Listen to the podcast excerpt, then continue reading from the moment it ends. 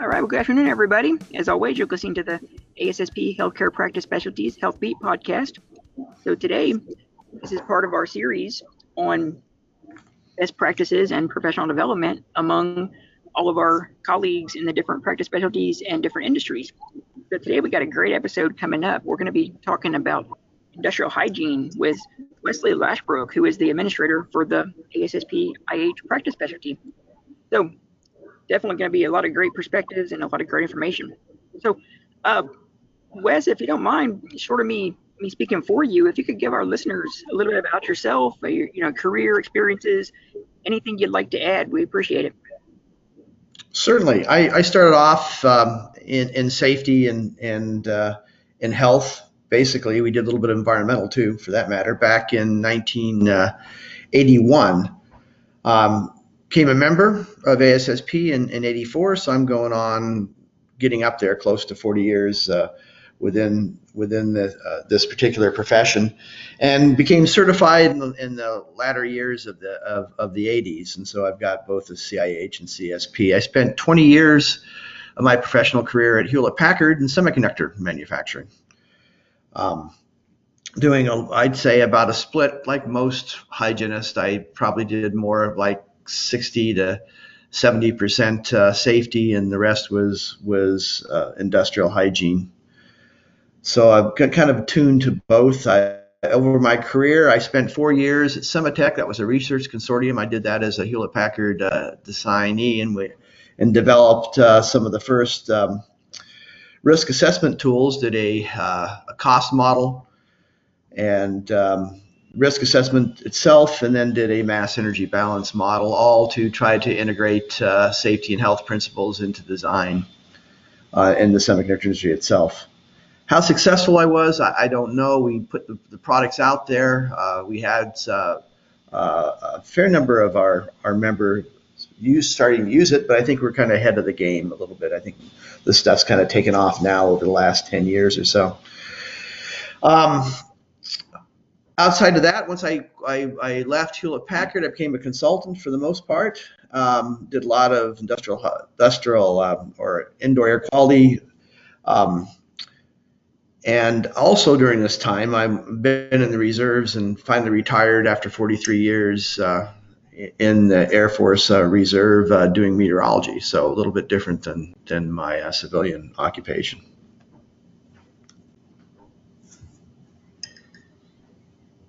Cool. That's outstanding. Yeah. Um. Well, yeah. First, thank you for your service. That's great. You know, it's a it's a very small world.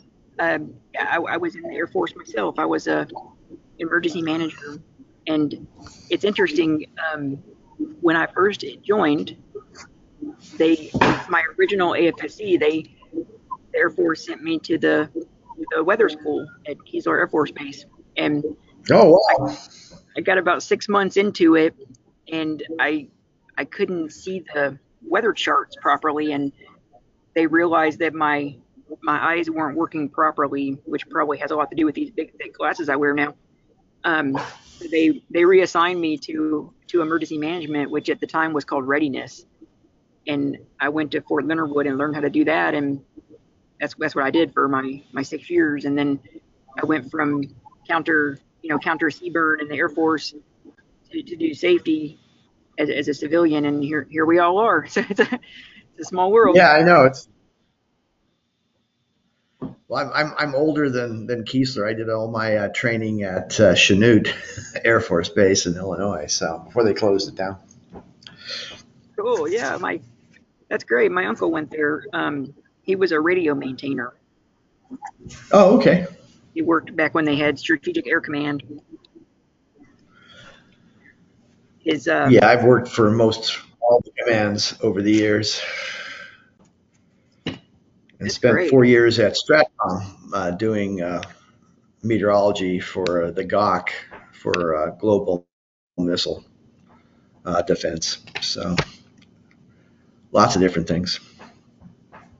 Yeah, that, that's awesome. Thank you but yeah, um, what I was thinking as you were as you were discussing your career and experiences is is how cool it is that as you're talking about it, you can actually see the way that works in a you know in an organizational model is you got your risk management, you know, very macro level covering all the you know the, the major decisions of the organization. And then you get into the you know safety management systems, and then down to the you know the very very specific aspects of, of the IH. That's really cool. You've worked at all those different levels and done all that different development.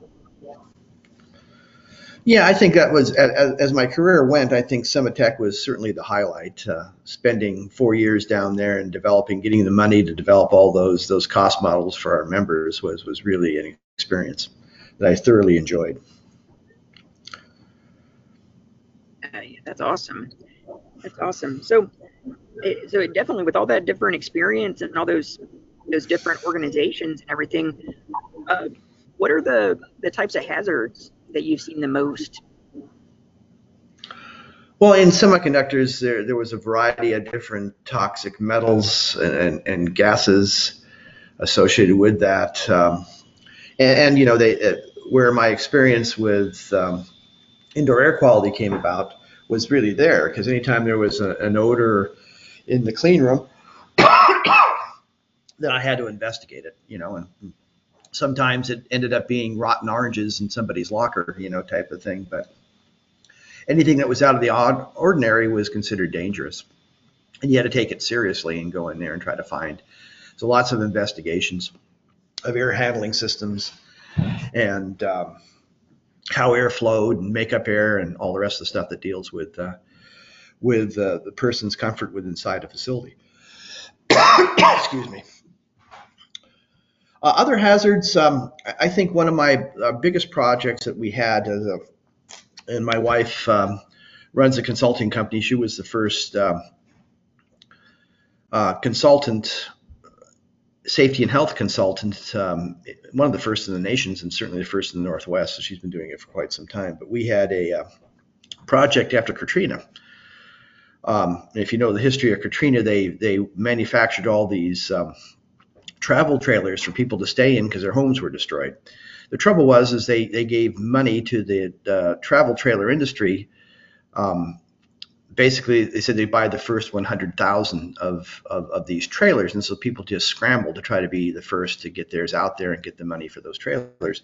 And they had a hard time getting materials, and so they went to China and some offshore manufacturers who didn't cure the, their wood correctly and paneling correctly, and so there was massive amounts of exposure to formaldehyde. And so we sampled 5,000 sample um, travel trailers for formaldehyde, and was part of a litigation um, with FEMA and uh, and other industries to, to uh, get compensation for people for, for formaldehyde exposures. And you can imagine what it would be like in a small travel trailer in the summertime in New Orleans, you know, and they had to close they had to close all the windows. There was no basic air movement whatsoever, and uh, the stuff just built up, caused all sorts of various health problems.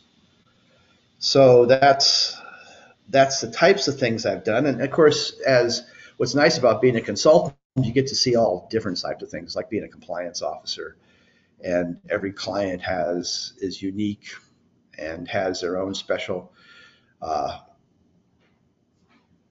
contaminant problems and issues and regulatory issues associated with that. You go in and try to determine how best to mitigate that so they can operate effectively and still be cost effective in their processing. So that's what I've done for the most part.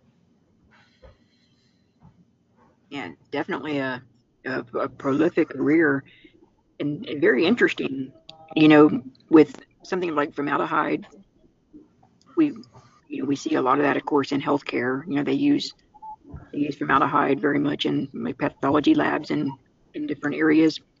And uh, then, of course, there's a lot of high level disinfectants with things like glutarate and whatnot. So there's it's always a, a conscious effort to make sure that everybody understands that you know, these are certainly hazardous materials and like in the case of the formaldehyde they have their own you know their own regulation for that reason so that, that that's interesting how interesting how that occurred with it becoming um, such a such a high level issue um, that's great. Y'all were able to sort that out. Um, Yeah, I think I think I think we at least eliminated the problem over time. You know, part of the problem was FEMA had never done any fleet management, so it was, it was some basic management issues associated with that that uh, they had a hard time overcoming, going from no fleet management to 100,000 trailers in a very short period of time.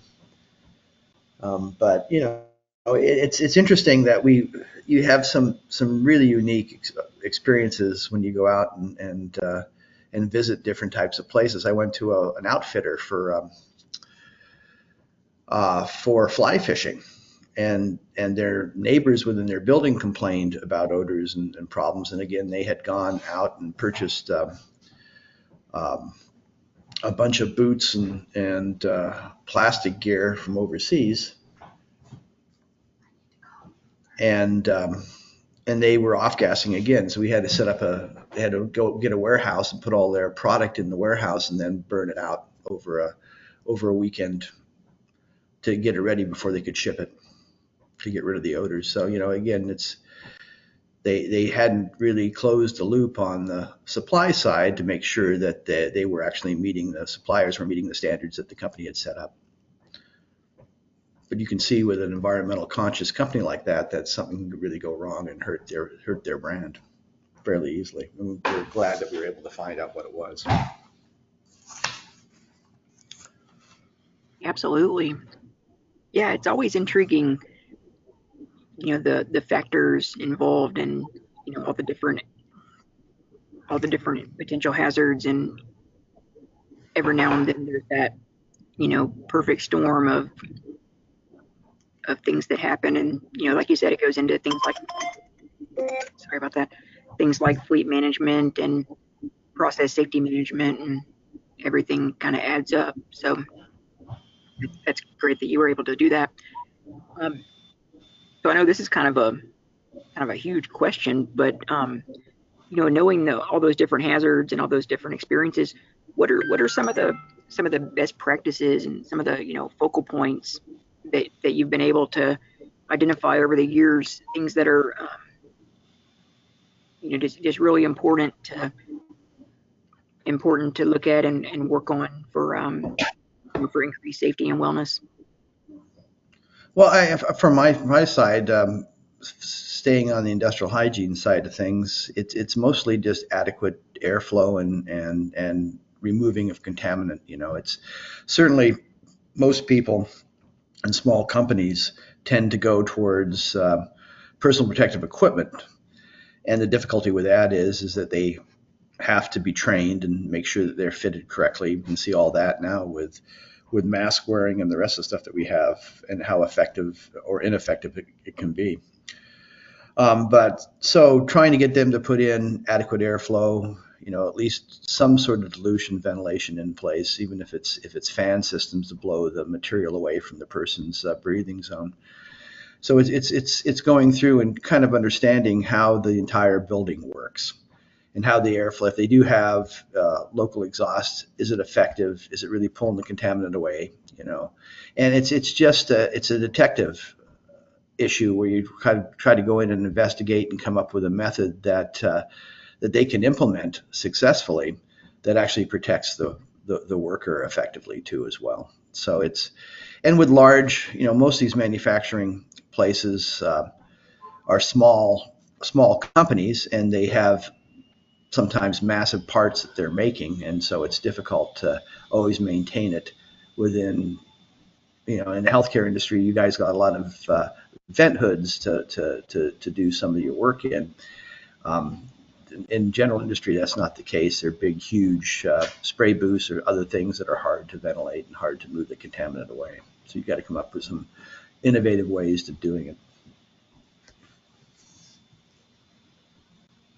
definitely yeah that that's great advice yeah with the um yeah healthcare is interesting that you know with areas such as you know, labs whatnot where they're dealing especially with you know BSL 3 and 4 labs they have very particular engineering controls and hoods and biosafety cabinets and whatnot so there's there's a lot of preparation that goes into that knowing that they're going to handle you know potential pathogens and whatnot So it's definitely a different story when you have a more of an industrial setting.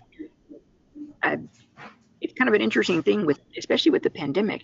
You know, in the last 20 months, we're at this kind of a juncture where we want, you know, optimized air air filtration and air circulation so we can avoid stagnant air and and um, these, these different things inside the buildings.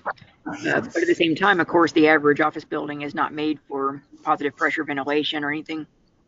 Uh, have y'all have y'all worked with anything like that with the with the pandemic on advising organizations on on building air circulation and whatnot?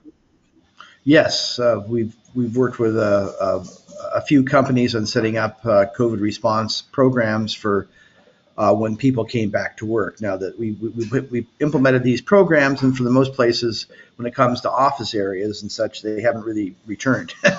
so they're still they're still in the mode of working from home. But when it came to construction places and uh, and vital industries that um, that needed to function uh, during the pandemic, we worked with them on on getting better air circulation again in trailers, portable trailers, and and portable office areas as as well as uh, procedures for um, delineating, keeping six foot distancing, and and proper mask wearing, and and what to what they can do for people who can't wear masks or have uh, uh, health issues that that make breathing difficulty when using uh, a respirator of some sort. So we've implemented a few of those things, and of course, as as the literature became more apparent and research was done, uh, then those things were modified over time. So it was kind of a scramble at the first, but I think most people have a good understanding of what to do nowadays. Yeah, definitely. That, that's great that that's great that y'all were able to advise on that. And um, have you have you seen these situations? I, I've seen a couple of them in the past year where because of the pandemic, sometimes people will aggregate very large quantities of things like like like household bleach, like so you know sodium hypochlorite containing products, and they'll have you know much more than consumer level quantities, uh, but of course they don't they don't have a industrial chemical storage, you know, with with ventilation and things like that. Have, have y'all seen things like that where you have to figure out how to mitigate it? Yeah, we we have. Um, we, we tried to, to point them towards their custodial crew so that the who, are better prepared to handle the bulk usage of that and just keep their their on-site usage uh, for spot cleaning and that sort of thing done. There was a lot of emphasis initially for killing the virus on surface areas, uh, but that didn't seem to be the major form of transmission. So I think that kind of went away a little bit um, once once people started working in office areas again working in areas um, they could they could keep it clean and and and they focused mostly on on uh, air zones and and breathing in uh, viruses that way which seems to be the major form of uh, transmission yeah definitely definitely it's been a learning process um, and that's the you know, with healthcare in particular, we've always made it a point to to educate, especially non-healthcare organizations, on you know, the, the difference between cleaning and sanitizing versus straight up disinfecting everything. And you know, to your point, the difference between the you know the fomite right. transmission and the airborne particles. Um, so yeah, definitely interesting, but um, definitely yeah, not to climb down a, a pandemic rabbit hole, but um, so, you know, of course, with industrial hygiene, you know, it's it's it's very very interesting career field because you've got everything on the OSHA side, and then you've got everything on the EPA side, and and all the national consensus standards uh, in the middle. Do you do you feel like you know over the course of your you know your very prolific career, do you feel like those regulations have been effective, or do you feel like there's there's still still needs there? Oh, I, I think there's still needs. You know, the trouble with it's very political when it comes to airborne monitoring, especially, and so for chemical exposure uh, limits, uh, the permissible exposure limits from from OSHA say, um, they don't get updated very effectively. And some of them are, you know, are still in the same place they were back in the 1970s. So it's it's one of those things that it's it's industry groups lobby very effectively against doing any changes, and then of course with uh, uh, the ACGIH, American Conference of Governmental Industrial Hygienists, that put put out their standards, which weren't really standards; they're just suggestions, but they got sued for it and and, and have had some difficulties. Um, keeping up with that too as well. So it's it, it, you know a lot of these things have to be best industry practice and and working with um, we come in a lot of times after after someone has violated uh, uh, a particular regulation uh, from a, a, enforcement agency, and so trying to work with them to come up with an effective tool to to make them be in compliance as well as uh, follow what the rest of the industry that they're doing uh, does for best practices and keeping their employees safe. So it's you know I, I think I think OSHA has a really hard time uh, coming up with effective standards to meet new uh, hazards that come up into the workplace, and then of course keeping things up to date on on the chemical health portion of it anyway. Safety side, I think, is is is pretty more pretty much more straightforward on on prevention. The health side changes a lot, so that's my take on that. And I think I, I think just experience with people that are doing it um, helps. You know, the more experience you have, then the better you can advise your clients. And and you know, it's understanding their processes is probably the hardest thing to do as a professional when you're coming into some place that's cold like that. Um, be able to talk to their maintenance people, be able to talk to their engineering staffs, and, and coming up with effective ways to mitigate risks. Yeah, that's fantastic. Definitely, definitely a lot of good perspectives there. A lot of different hazards, a lot of good ways to mitigate them. And um, yeah, it's interesting, you know, with when you go between the, the PELs and the RELs and the the um the the uh, I'm I always mess up the acronym the uh, government governmental industrial hygienists. Um, the TLVs, yeah. There we go. Um, I was drawing a blank for a minute, but yeah, it's, uh, yeah, we have our own way of talking, you know, with our acronym. Is there? Yeah, it, it's not unlike the military. You know, there's, there's an acronym for that.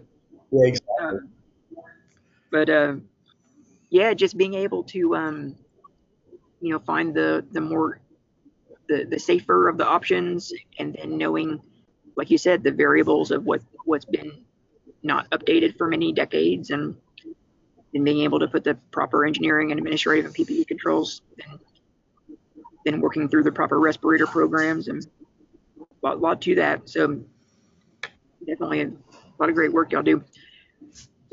Speaking of that, with all the work y'all do with industrial hygiene, so what's going on with the um, with the industrial hygiene practice specialty. Do you have any, any, any cool updates? Anything going on there?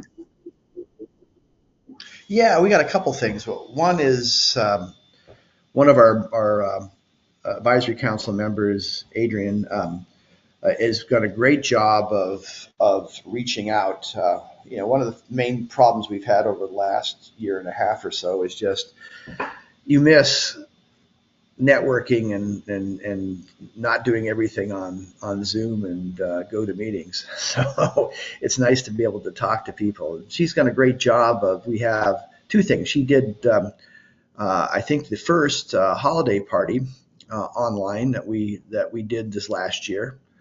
We had most of the board attend, so I guess they were trying to see how it worked. And I thought did an excellent job of breaking the ice and making people, you know, have games and other things to uh, challenges so they could they could meet each other and and you know have a successful um, virtual sort of holiday practice. And, and of course with practice specialties we don't we don't meet that often anyway maybe most once a year uh, together as a group. So um, so that was good. And we're going to do that again this year um, we also do monthly coffee talks, which he hosts as well on the third Thursday, I think, of the month. All that's uh, within um, our meeting announcements within the digests that, that come out uh, both weekly as well as uh, as monthly. So we we get together and people can ask questions about the profession. That we can get together just as hygienists and talk to, through each other of, of things that are happening. Uh, and that's been extremely successful too. We've always had, uh, I, I, think, 20 to 30 members come in on that in and out of course during that 45 minute hour period that she does that per month. On webinars, we're doing seven this year. At least we have seven planned. We'll see how successful we are. Uh, we last year we um, uh, went through uh, ACGIH. Was we put out uh, a series of COVID fact sheets, and so we did uh, two last year on efficacies of mask wearing, as well as um, just the mechanism for transmission and and how that actually works with COVID-19. This this year we're going to be doing ventilation, as well as developing programs for uh, pandemic organisms. So those are those are we have speakers from from that from that organization that come in and give that talk, and that should be really really beneficial, I think. We're also doing some work with AIHA. Uh, and one of their, uh, actually their um, chair of their safety committee, and he's going to put on a three-part series um, over, uh, I guess, a three-month period. I, we haven't decided that yet on on how to build and maintain an effective IH program and how to hire IH consultants, that sort of thing. So, how to read and do lab and data analysis, how to evaluate uh, program performance, how to just basically set up a and do qualitative risk assessment on how often you should do and what you should sample for. So, that I think will be a real benefit, not just to our practice specialty members, but I think to a, a lot, lot of people in ASSP too as well. We're also doing, um, we had one last year, we're going to do it, do it again and add to it, but uh, with COVID 19 air sampling for COVID 19 has presented some legal issues that, uh, that have an effect possibly on just doing air sampling in general. So we're going to be having another panel of, of attorneys talk about uh, COVID 19 air sampling, how it affects uh, our ability to, to uh, sample for air contaminants in general within the workplace. So that's kind of what we're doing this next year. And of course, that changes each year. And please uh, um, read your communities page and, and keep track of, of all the things that are doing. We always put out uh, about once every couple months, I put out an administrator's message that kind of lists what we're doing in the next three or four months um, as well as, of course, all the various other things that ASSP puts out that kind of summarizes what, what's happening there. So please join us if you can.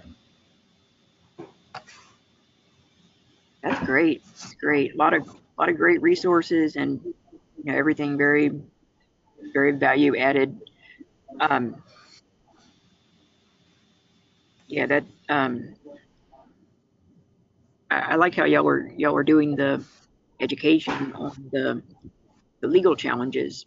You know, as as things evolve, you know, the the legal landscape is always variable, and there's a lot of that with the pandemic in particular. You know, you have HIPAA challenges, and you have ADA challenges, and different kinds of things that go into that, along with like we were talking about with engineering controls with air circulation and air changes and air filtration, and then you've got your you've got your very um, very, you know, micro controls with your source control, face mask, and your PPE for your for your at-risk personnel and all that. So it then of course the vaccines are a whole whole different thing, you know. So there's that's great that you're getting into that.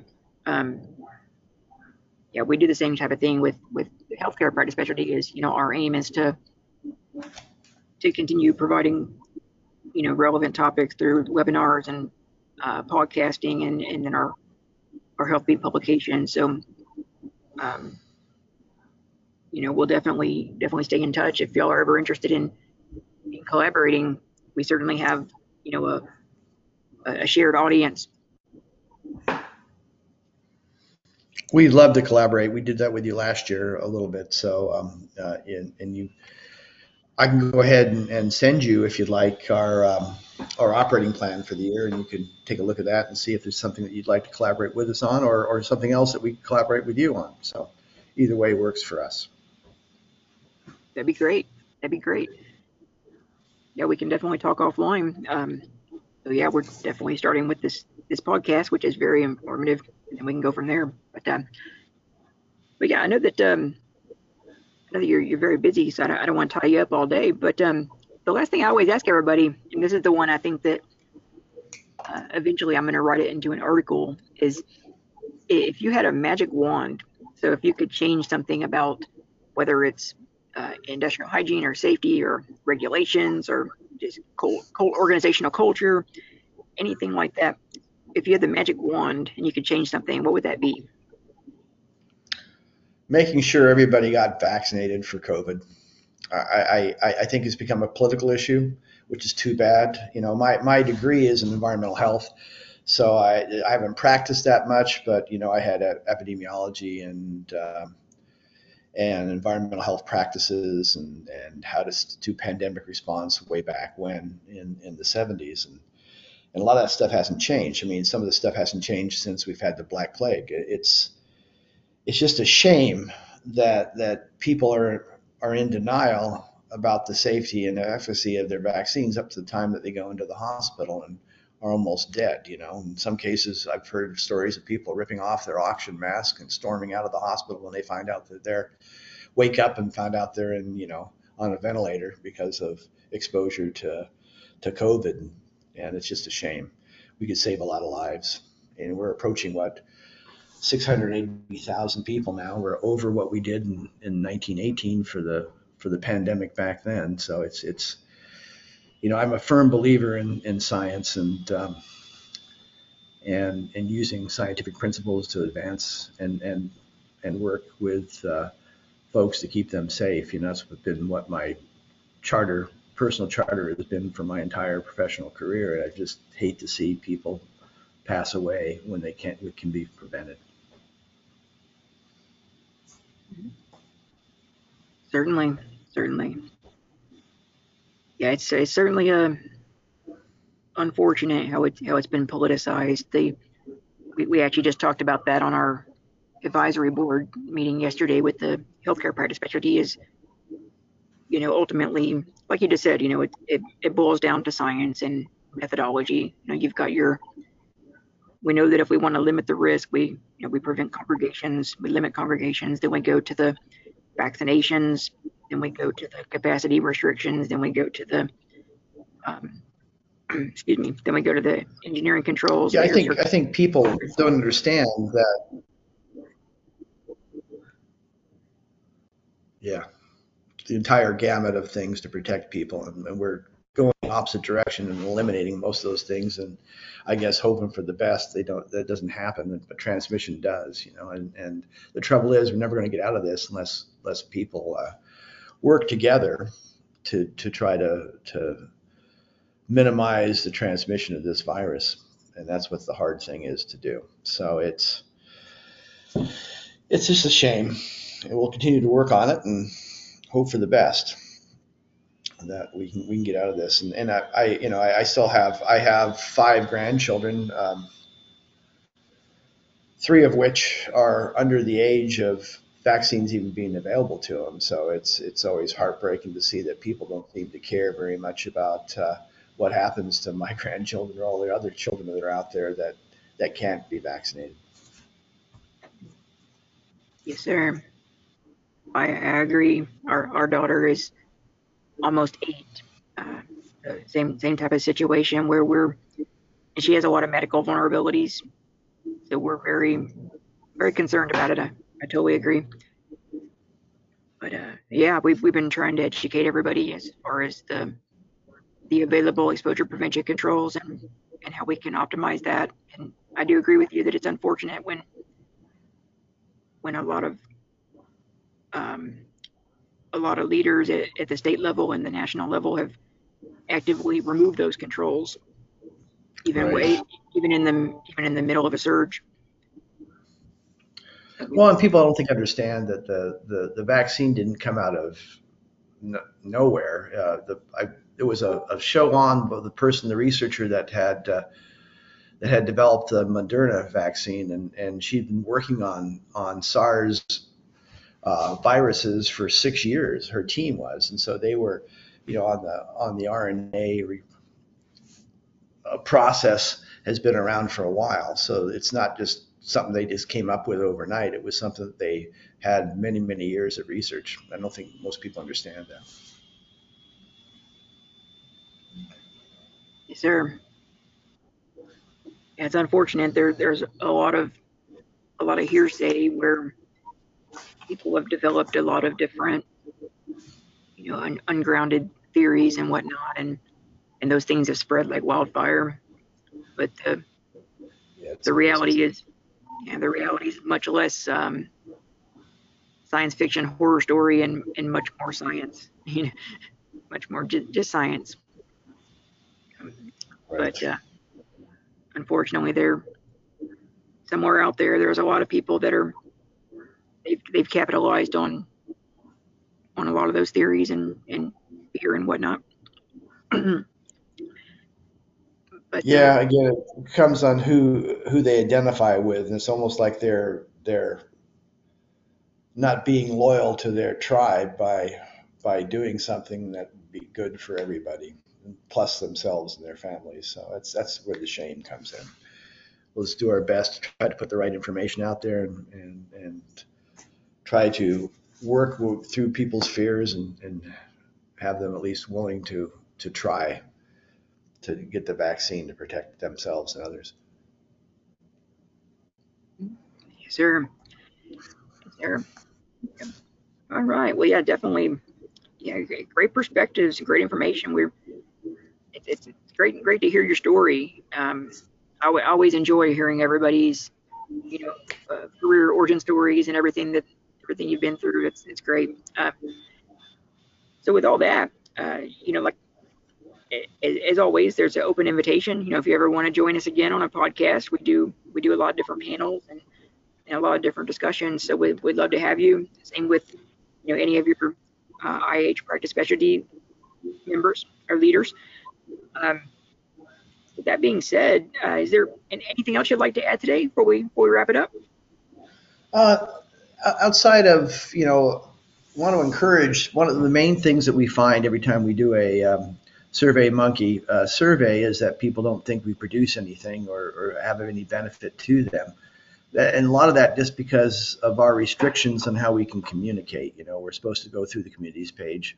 We have access now to our, our roster finally. Um, so we can at least limit uh, to a limited basis put out information, but uh, we're always here to talk. You know, anybody have any questions, uh, feel free to get a hold of us. You know, my, my email address and, and contact information is within the committee's page for that, our practice specialties, but we want to hear from people and, and if we can be of benefit to them, uh, we want to hear how we can. And then, of course, what we do provide, we want to make sure that people are aware of it so that they can, especially in these days, um, where companies have cut back on travel and such, you know, all our, our webinars have CEU credits associated with that um, and, count for, for both uh, certified hygienists as well as safety professionals. And so uh, please join us when you can.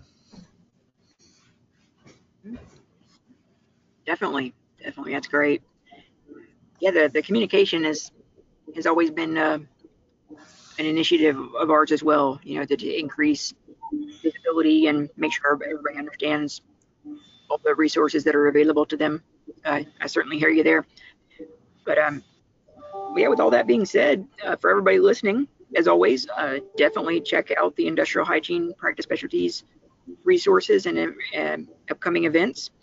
Uh, same with with healthcare practice specialty. You can find us on the ASSP communities. Um, you can also find us on LinkedIn, and you can find us on our on our, on our Twitter feed, which is at the little at sign ASSP HCPS. Um, the podcast is located at anchor.fm slash ASSP dash HCPS dash healthbeat. And we have, uh, this will be our 23rd episode. So we appreciate everybody listening. And if there's anything you're looking for, topics, different hazards, different resources, please let us know and we'll, we'll make that happen. And as always, if you're interested in being a podcast guest or webinar, or if you'd like to write for our HealthBeat publication, please let us know. We're always happy to to hear new voices and, and perspectives and experiences. So, with all that, uh, again, uh, we appreciate you being here. Great talking to you today, and um, we'll talk to everybody real soon. Have, a great day and be safe.